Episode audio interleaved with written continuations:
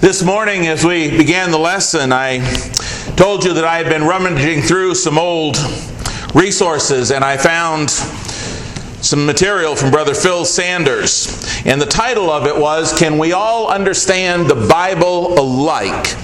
And I used that as kind of an inspiration or a very rough outline to flesh out this sermon as it was, these two sermons today. And this morning, we explained how and why, contrary to public opinion and people's excuses as to why they don't study the Bible, that the Bible is meant to be understood by all. That's one of the reasons that Jesus came was to give us an understanding. 1 John chapter 5 and verse 20. Despite public opinion, the Bible was not designed to say different things to different people. It's not the way it's designed at all. And as we covered this morning, therefore it is critically important to understand that the Bible means exactly and precisely what every single word of it says, just as Jesus told us in Matthew chapter 4 and verse 4. This morning we also saw how the New Testaments one faith, one doctrine, and one Savior was for all people, in all times, and in all cultures. And how sincerity alone, sincerity alone is repeatedly shown to never be enough to get one into heaven. If we want to go to heaven, we must continue to study to show ourselves approved unto God. 2 Timothy 2:15. Sincerity alone is not enough. If we want to be sure we're going to heaven, we must study, obey, and abide in the Word in order to be set free from sin and death and error. John 8, 31 through 47, and 2 Peter 3, 14 and 18. If we want to go to heaven, sincerity alone is not enough. We must continue to study and gain an even greater understanding as we go on in this life in order to be guaranteed our entrance into heaven. 2 Peter chapter 1 verses 2 through 11. These are all things that we saw this morning. However, one of the popular beliefs cited at the beginning of this morning's sermon, which we did not fully deal with this morning, was the statement and excuse that some make saying, You can make the Bible say anything you want it to. One idea that seems to keep floating around is take a passage of Scripture and read it to a group of people, and there'll be as many interpretations of that passage as there are people in that room. We proved the latter part of that is not true this morning, right? However, we never fully dealt with the first part of it. You can make the Bible say anything you want it to. How many of you have heard that? Raise your hand.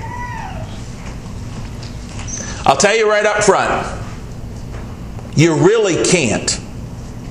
You really, honestly cannot. In reality, you can't make the Bible say anything other than what it actually does. In reality, you only have two choices.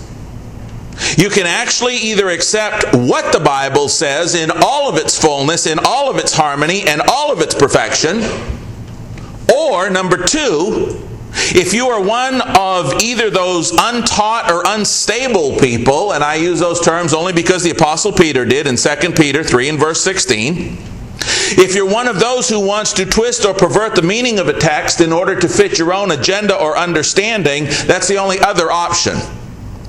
But if you do that, then you're not really changing what the Bible says. What you're doing is denying what it says and coming up with something other than what it says. You're still not changing it, it still says what it says.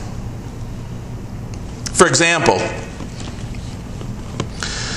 if you go on to www.billygraham.org, under their questions and answers, I believe, they seek to address this question Is baptism essential for salvation? This is their answer. Quote, to one who has received Christ, baptism is a necessary and meaningful experience. You may know that we urge immediate and extensive Bible study for each convert. As the scripture is reviewed, the place of baptism will surely be discovered. Now, I got thinking about that. So, unquote, by the way. So, what you do is you tell somebody they're saved because they believe or say some prayer that's never once seen in the scripture. You call them a convert at that point, even though the scripture doesn't. You tell them that now they're converted, now that they've been saved, they need to really study their Bibles hard. And in the course of that Bible study, they're going to find out what baptism's all about. Well, what happens when they read 1 Peter 3:21, baptism now saves you and they already think they're saved? Problem. BillyGraham.org goes on to say, if baptism were a requirement for salvation, we would certainly say that. But you couldn't support that knowing, for example, that the thief on the cross had no opportunity for baptism or church membership. Now, of course, the thief on the cross had no opportunity for baptism or church membership. Of course he didn't, because he lived and died under the old covenant. Hebrews chapter 9, verses 15 through 17. Under the old covenant, they didn't have to be baptized. He lived and died over a month before the new covenant ever came, was explained by Peter, and the church was opened up. You know, that'd be like saying, My great grandparents, they, they never had an opportunity to use a cell phone. Well, of course they didn't. They died before cell phones happened. Duh. Well, the thief on the cross died before baptism was a required prerequisite to salvation. The thief on the cross died before the church ever came into existence, just like some of our great grandparents died before cell phones ever came into existence. Of course, he didn't have an opportunity for church membership.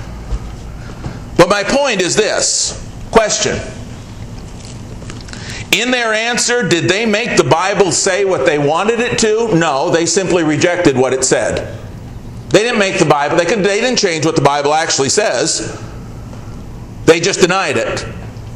They denied what the Bible says in clear, simple, black and white book, chapter, and verse texts like Acts 2:38, Acts 22:16, 1 Peter 3:21, we know the list, right? They just simply threw all those verses out. They didn't change them, they just denied them. I want to show you in Scripture. Open your Bibles up to the book of Psalms. Would you? Psalm 119 to begin. I want to show you why you cannot actually make the Bible say anything other than what it really does. I want to show you why only the unstable and unlearned or untaught would even try to twist or pervert it. I want to show you how those that do so in reality still don't change what it says. They just reject it. Psalm 119, verse 160. To begin with, the entirety of your word is truth. The entire sum of God's word is truth. Now, what that means is, is that every verse and every text fits beautifully into this overall portrait like a picture puzzle that God has made, every piece. When you take out a piece, you've got a hole in the picture.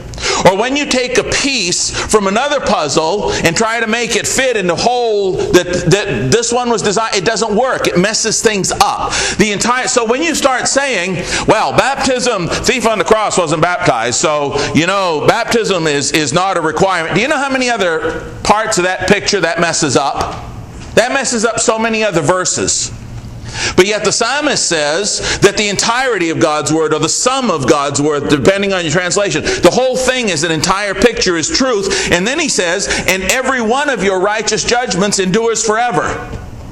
Was the Bible written for just one specific people or place or time? No. Bible repeatedly says that it's forever. It's a forever thing.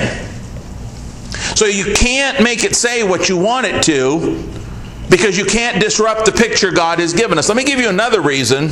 If you're talking to somebody and you say, well, you can make the Bible say anything you want it to, check this out Psalm 19. Drop back 100 Psalms.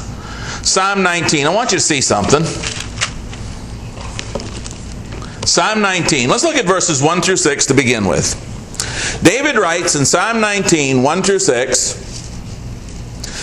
The heavens declare the glory of God, and the firmament, firmament shows his handiwork.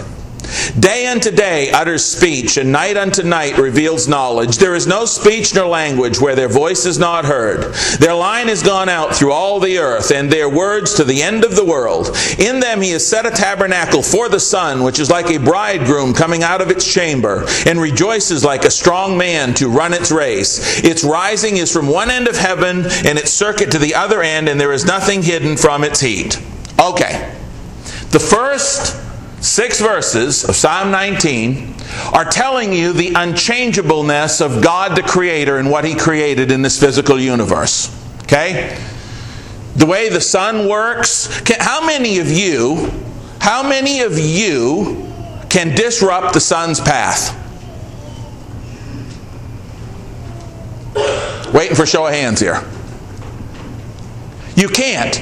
You cannot mess with what God has done. God has set up the stars, He set up the earth a certain distance from the sun, the, the circuit of the sun. God, God has established all of this in creation and, how it all works. And we cannot mess with the sun's circuit. We cannot make it something other than God made it, right? But then, look at verse 7. The law of the Lord is. Per- Stop. Have you ever wondered why this psalm is set up this way? I have a theory, I don't know. But in the first six verses, he talks about the, the, the heavens and how they declare the glory of God. We cannot, we cannot make the stars arrange themselves differently. We don't have the power to mess with the sun's circuit and do the things, mess with what God's made. And then he goes right into in the next few verses talking about the Word. Do you see the connection? God the Creator made the physical realm and we can't touch it. We cannot mess with what God has created for all of that I've talked about. And then he goes right into talking about God's Word. The law of the Lord is perfect, converting the soul. The testimony of the Lord is sure, making wise the simple. The statutes of the Lord are right, rejoicing the heart. The command of the Lord is pure, enlightening the eyes. The fear of the Lord is clean, enduring forever. The judgments of the Lord are true and righteous altogether. More to be desired are they than gold, yea, than much fine gold. Sweeter also than honey in the honeycomb. Moreover, by them your servant is warned, and in keeping them there is great reward. You know what the message is? God's Word was, was put together by the same God who put together the sun and the moon and the stars, and we can't mess with their trajectory. We can't, we can't fool with how they interact, or that's all beyond our capability. When he goes in then to talking about the spiritual things that God created, it's the same creator. Guess what? You can't change what the Word of God says. You have two options. You can deny that the sun is up there in the sky if you want, but that doesn't change it. You can deny that God made this universe, but that doesn't change the fact that He did. You can deny what the Word of God says, but that doesn't change the Word of God. That's the point. In Psalm 119, verse 89, yes, I'm taking you back up to Psalm 119. Psalm 119, verse 89. Psalm 119, verse 89. The New King James says, Forever, there again, it's not just for a certain culture or time or place. Forever, O Lord, your word is settled in heaven. The English Standard Version says that your word is forever firmly fixed, like concrete. It doesn't say like concrete, but that's what it means. Your word is forever firmly fixed in the heavens. Do you see that in your Bible? See Psalm 119, verse 89? Forever firmly fixed. It's set in the heavens. Let me ask you a question. Can we affect, can we touch, can we mess with stuff in heaven? Can we? Do we have the capability to reach out? I'm going to mess with what God's got set up up there. Can't do it. Matter of fact, Jesus said we couldn't. Matthew 6, please turn there.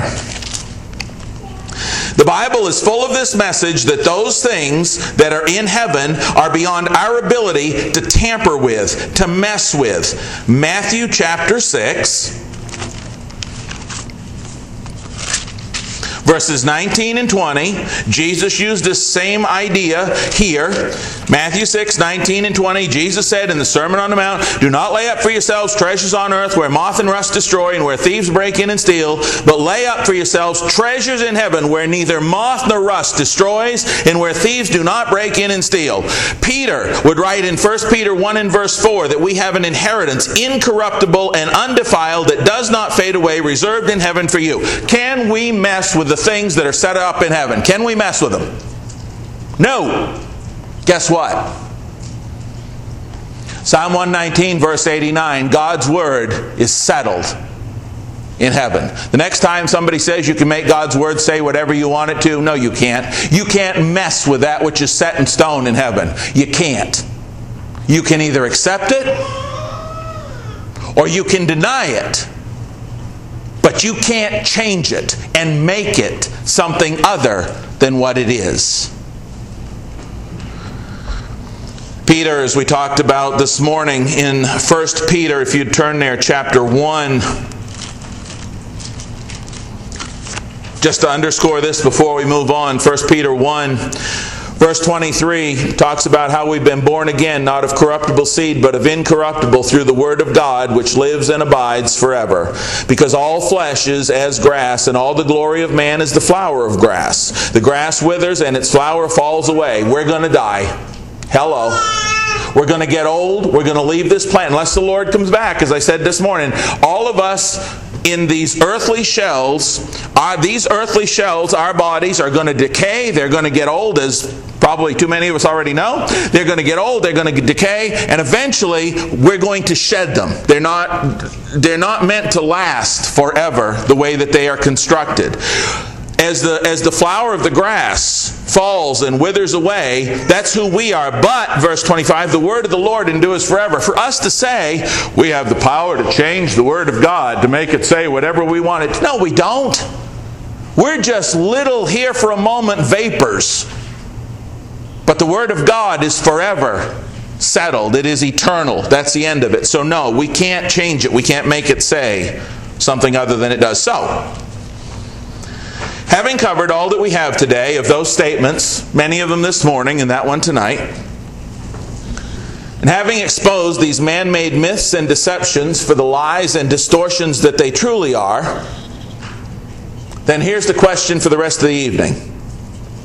Why is it then that people do still differ in their understanding of Scripture. After all we've covered today, why is it if it's meant for us to understand and all understand the same and we can't change it and we can't mess with it, it says what it says and it means what it means and every word of it's true and all of it together is true, if all of that's true, then why is it that people still do differ in their understanding of Scripture? Why do they still differ in their understanding of something that was perfectly designed and intended and instituted by God the Creator to be understood and accepted and obeyed by all of those who were created in His image so they could be of the same mind? Why? Brother Phil Sanders sought to answer that very question with the following 11 responses. This is why he said, despite all of those things, people still see Scripture differently. I'm going to give you 11 of them with the Scripture verses that go with them. He said the number one reason that people still differ is laziness. Some do not study. They assume what they think the Bible should say based on poor knowledge. 2 Peter 3 16 through 18. Ezekiel 34, 1 through 10, and Hosea 4, 6. They assume what they think the Bible should say based on poor knowledge. Hey, I want to live this way, so I, you know the Bible. It must say in there somewhere that this is okay. How many people have you known that have gone to the Bible and said, "I want to do this now. I got to go find a place where God says it's okay for me to do this"? The way we should go after Bible study is to say, what does God want? I'm going to change my life because He's Lord, and I'm going to, I'm going to make my life fit what, what God wants. But all too many people say, well, man, this must be all right. You know, my parents practiced it, or my next door neighbor practiced it, and I got to find a scripture that will give me the justification to do this. laziness. Number two, wishful thinking. Brother Sanders said, Some wanted to say something so badly, they assume it does say it, and they reject other views. Did you catch that? Some wanted to say something so badly they assume it does say it and reject other views. This is especially true of doctrines surrounding salvation. Here are some verses 1 Corinthians 6 12 through 20, and Matthew 7 21 through 23.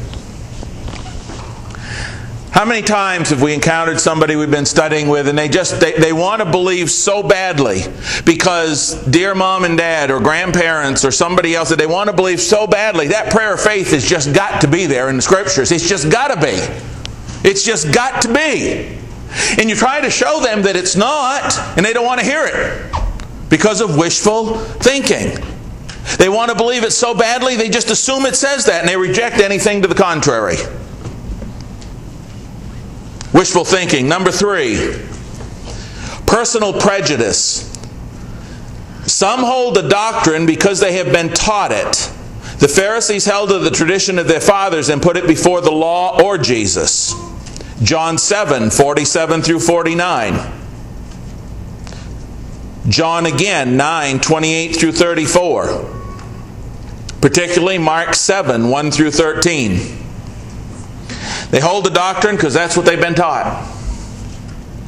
You know, there's a contingent in our own brotherhood of what we refer to as antis or one cuppers in many cases.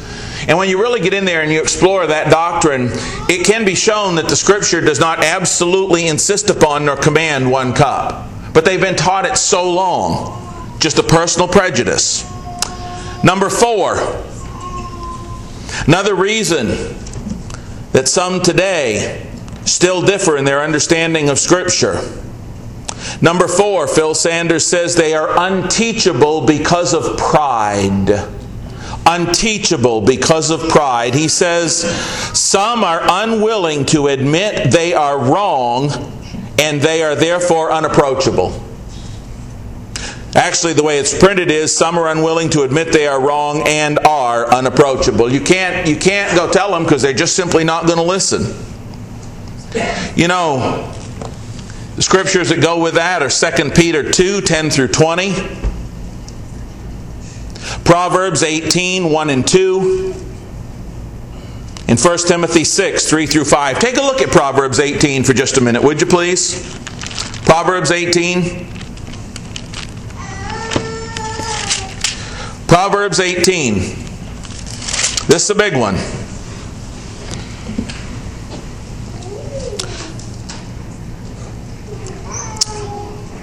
A man who isolates himself seeks his own desire. He rages against all wise judgment. That's somebody that's unteachable because of pride, unwilling to admit they're wrong, and you can't approach them. They rage against all wise judgment. Doesn't matter what you say. A fool has no delight in understanding, but in expressing his own heart. That's a big one. Another one, number five emotional bias. Some hold such a love for a teacher that they not consider that their mentor could possibly be wrong, i.e., some have preacheritis. That's true. I came to the point with an early mentor of mine that I had to confront him on a, on a very life altering situation. And I held that man in very high respect prior to that. But what he went off to do was biblically wrong, and I had to work against him with that. There was only one Jesus Christ.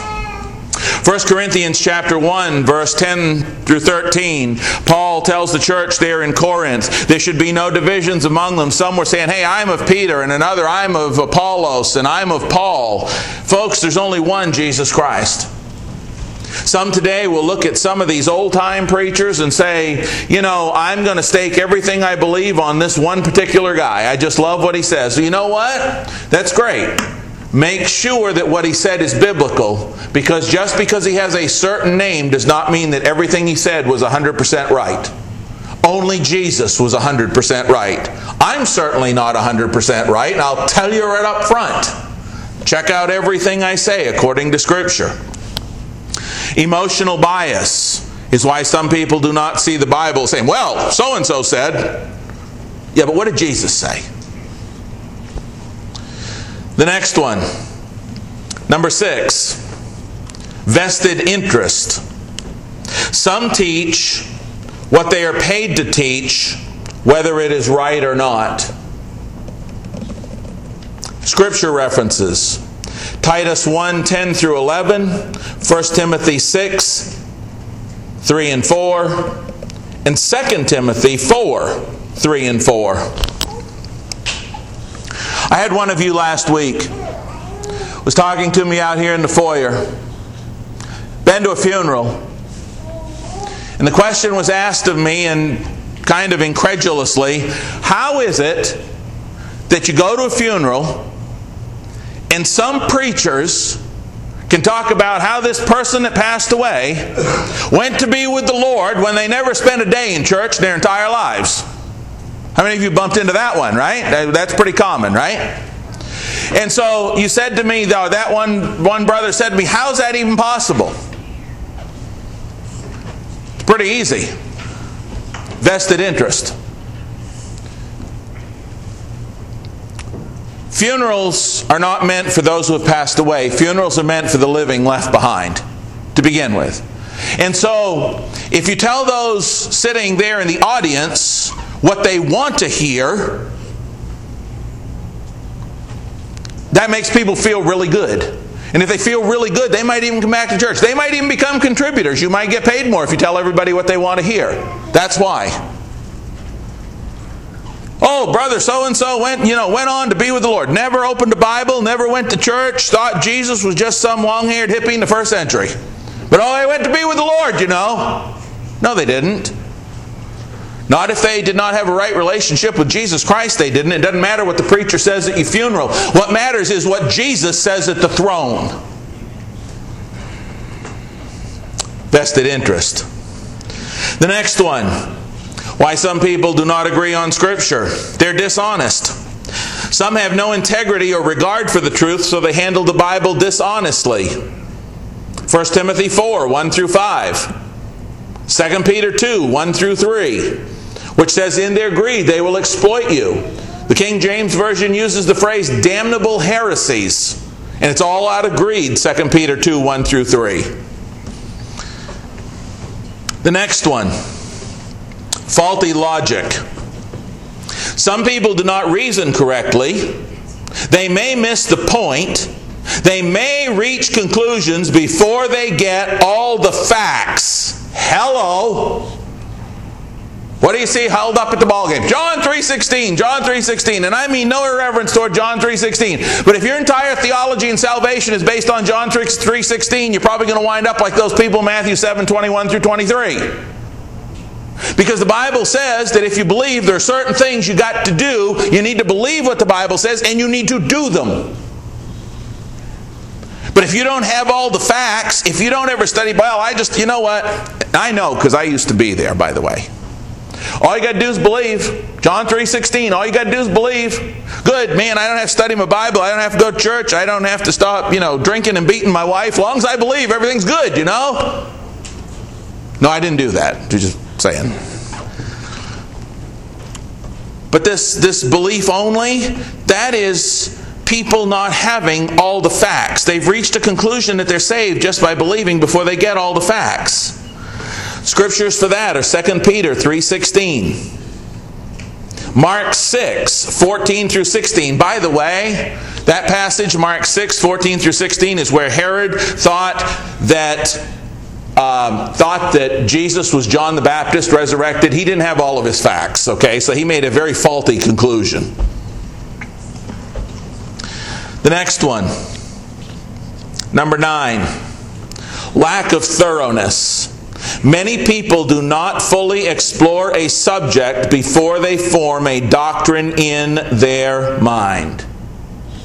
This is why we have to study with people. This is why we have to have a consistent study that continues on because many people do not fully explore a subject before they form a doctrine in their mind. If all I know is John 3:16 and Romans 10, 9 and 10, and that's all I've ever studied and that's all I know, then I'm going to believe that just by believing I'm saved. I'm going to have a faulty Why do you think I spend so much time putting so many scripture references in these sermons? Why do you think when we have a study on Revelation, it takes six weeks to get warmed up? Why do you think? Six months, maybe. Why do you think that? Here's why. Because we need to explore a subject fully before we form a doctrine or an understanding in our mind of that topic. Brother Sanders says there is a difference between a truth and the whole truth. John 7, 40 through 44. And Matthew 22, 23 through 33. You know, speaking of Matthew 22, 23 through 33, that's where Sadducees come to him with the question about the woman who's married to this guy and he dies and he's got seven brothers and she marries all of them and they say, therefore, at the resurrection, you know, whose, whose wife will, we be, will she be? What does Jesus say to him? You're wrong because you don't know the scriptures nor the power of God. You've, you've formed this, this straw man argument. You have absolutely no clue, apparently, what the scriptures say. For what does he say? For in heaven they are neither married nor given in marriage, but are as the angels.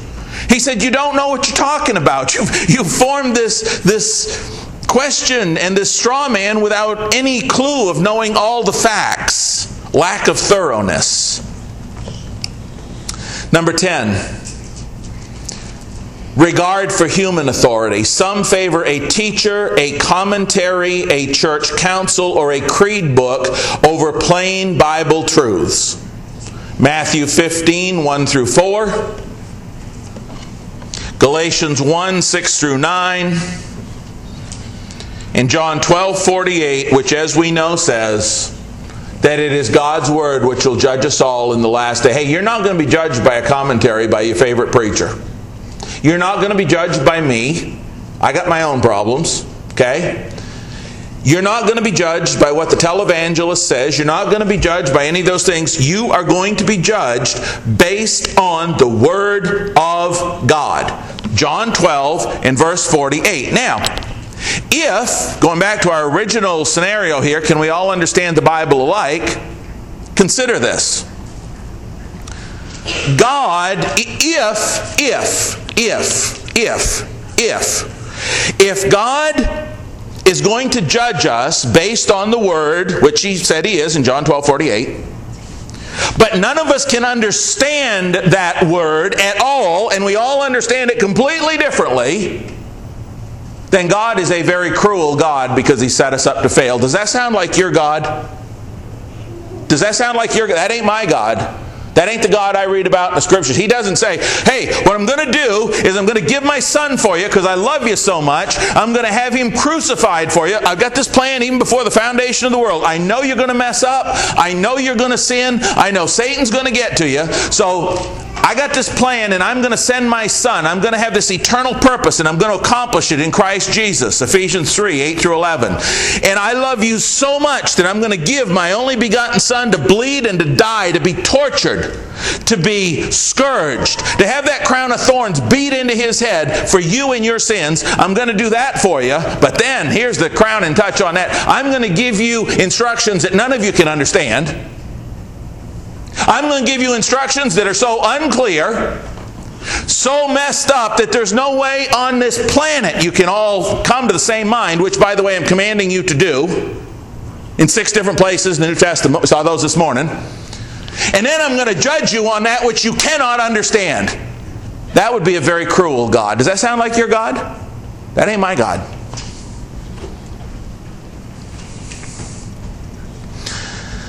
We must never favor teacher, commentary, church council, or creed book over what God's Word says.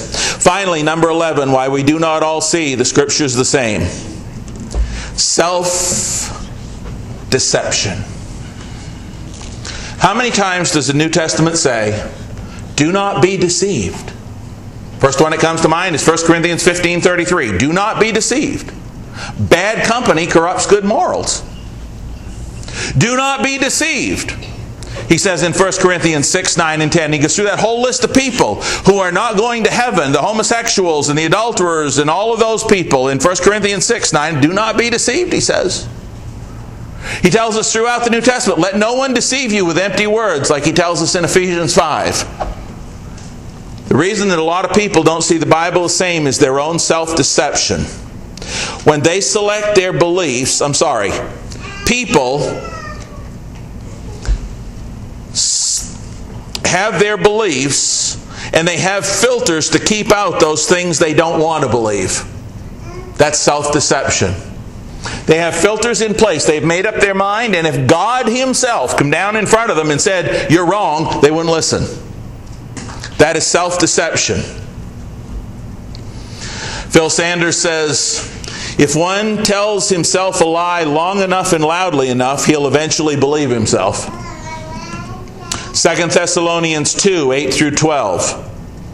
2 Timothy 4 3 through 4. One of my favorite questions of all time if you call a horse's tail a leg, how many legs does a horse have? I love that question. Think about it. If you call a horse's tail a leg, how many legs does a horse have? Answer four.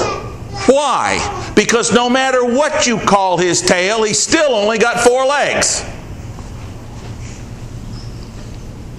Do not deceive yourself into thinking that a horse, if you call his tail his leg, has five legs. Do not deceive yourself into thinking something other than what God said in the way God set up both the physical and the spiritual universe.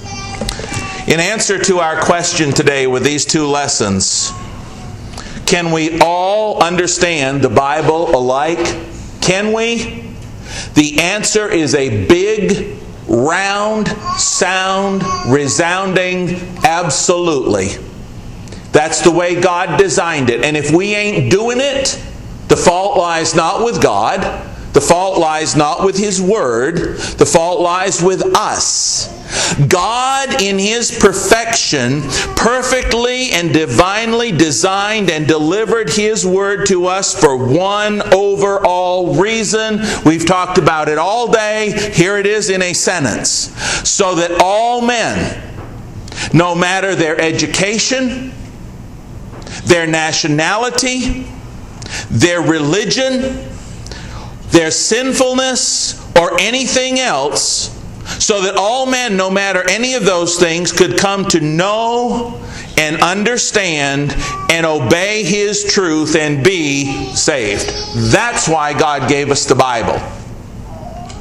That's why it says in Acts 17 30 and 31 hey, there's no excuse. No excuse. 1 Timothy 2, verses 3 and 4, and 2 Peter 3 9 both say that God desires all men to come to repentance, to come to a knowledge of the truth. God desires all of us to come to the knowledge of the truth, every one of us, and to come to repentance. But how can we do that if we can't understand the Bible? God says, I'm going to set you up to fail. No.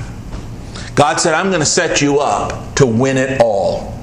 I'm going to give my son, and then I'm going to give you very plain, simple instructions. If you'll just humble your heart, if you throw out what all of these momentary vapors these men say, and you just simply get into my word and you read it and you study it, it will guarantee you an entrance into heaven. This is how you win. It's very simple. Just follow my word. You can all understand it. You can all understand it alike. You can all become of the same mind. You can all get on the same page. You can all get on the same straight and narrow path. And you can all come home to be in heaven with me if you'll just submit yourself to what I told you to do. It's that simple. God is so good. The only time that we can't or don't understand it all alike is when someone refuses to open their eyes, their ears, their hearts, and their minds. And refuse to simply learn, accept, and obey what God says in simple black and white. That's it. That's it. There are many passages that tell us this. A couple of them, John 8, 31 through 47, and Ephesians 4, 17 through 19. The lessons are yours tonight. As you talk to people and study with people, you're going to hear some of these things as to why they don't study. I'll tell you, I think one of the main reasons that people don't open their Bibles out there in the world is it looks so overwhelming and there's been so much misteaching and it's so confusing. Brethren, we need to help them to understand that the Bible is written so they can understand it. Because one of Satan's biggest lies is that it's not. God loves you so much, He wants you to understand every word of what He said, and it's not that difficult. If I can stand before you every Sunday with a high school education. I never went to college. I drove tractor trailer for over 20 years. God didn't just zap me on the head. But if you allow me, you actually pay me to do this. You allow me to stand in front of you each Sunday and tell you what God's Word says and explain it, brethren. Let me tell you something. If it were not fairly simple and easy to understand, this guy from Maine wouldn't be doing it. The lessons are yours if you are here tonight you've not obeyed the gospel, it's really simple. God says that you've got to hear the gospel, that you've got to believe in Jesus Christ as the Son of God. You've got to be willing to confess Him before men. You've got to be willing to repent of your sins and turn your life to Him. And you've got to be willing to be baptized, to bury that old man of sin in the watery grave of baptism. Romans 6, 3 and 4. Despite what BillyGraham.org says. Okay? It says that that's what saves us. That's where we call on the name of the Lord. Acts 22, 16. It's not difficult, it's not hard. And if anybody that we talk to thinks it's hard to understand that, if they get rid of all the man made stuff, it's not that difficult to get. God wrote it so we could understand it. And then we need to rise to walk a different way. We, we've changed our direction. We've repented. We've turned toward God. We're not walking toward sin anymore. We've, we've turned around and we're walking toward God. And so we rise to walk in newness of life and we stay faithful and we keep our focus on God and we keep on studying. Bulletin article next week. It's already written and it's all about those people that don't come to Bible study. We keep on studying. Anyway, message is yours. If you have a need to be baptized tonight or for the prayers of the church, please make your way to the front as we stand to encourage you with this song.